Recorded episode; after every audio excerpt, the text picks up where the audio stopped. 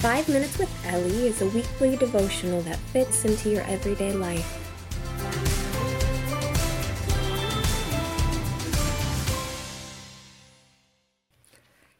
This week I am reading from Matthew 4, verse 8 to 11. Matthew 4. Again, the dev- devil took him to a very high mountain and showed him all the kingdoms of the world and their glory. And he said to him, All these I will give you if you will fall down and worship me. Then Jesus said to him, Begone, Satan, for it is written, You shall worship the Lord your God, and him only you shall serve. Then the devil left him, and behold, angels came and were ministering to him. This passage is about Jesus going into the wilderness, and he is fasting. He's fasting for 40 days and 40 nights, and he is hungry and probably grumpy. And if you're anything like me, sometimes I get depressed if I'm fasting. So maybe Jesus was depressed. Maybe, you know, he's looking out out at the world and all he is seeing is just clouds and grayness. So, anyways, Satan comes and he tempts him. And Jesus starts passing all these tests. Things happen when you fast. And one of the things that just kind of is shocking is Satan comes and offers him basically the entire world. Now, Jesus came to seek and to save the world, to become the Messiah. He was the Messiah who had come, he is the King. When he died, they wrote King of the Jews. So he Jesus was supposed to be the king and he was coming to deliver and save his people, to rule and to reign. And Satan comes and offers him the world. Here, I will set you up. I will give it to you what you are supposed to do. But it's a different way.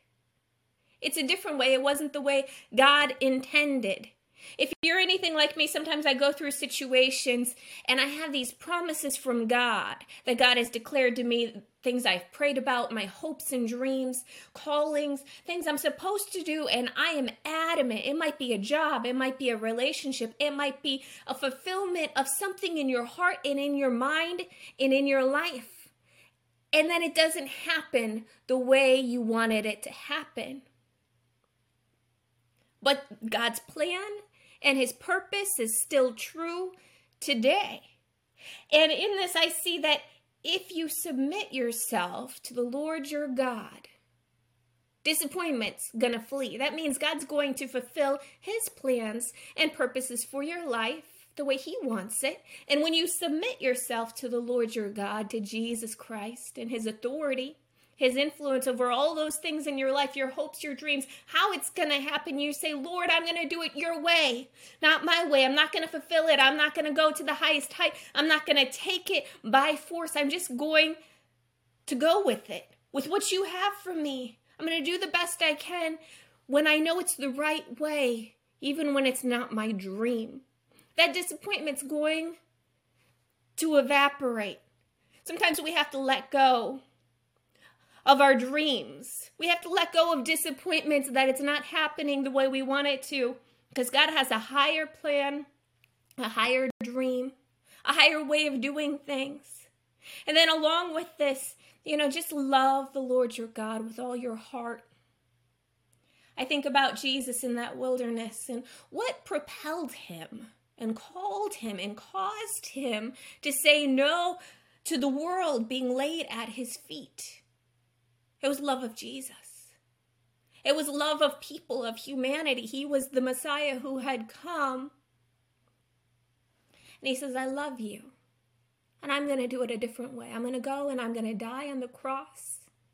I'm going to give up my life for people. I'm not going to be power hungry. I'm not going to rule and reign as a king. I'm going to go prepare a place for you so you can come and be with me. I love you.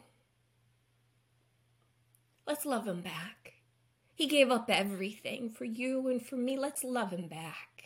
That's what God's calling us to today. Lord, we come to you. We just ask for fulfillment of your dreams, of the callings of our on our lives and the things you've set deep in our hearts. We submit ourselves to you and your ways, your path, your calling, the things you have, your way. Whatever you want, Lord, we want as well. We submit ourselves to you. Lord, we love you. We want to love you more. We follow you all the days of our lives.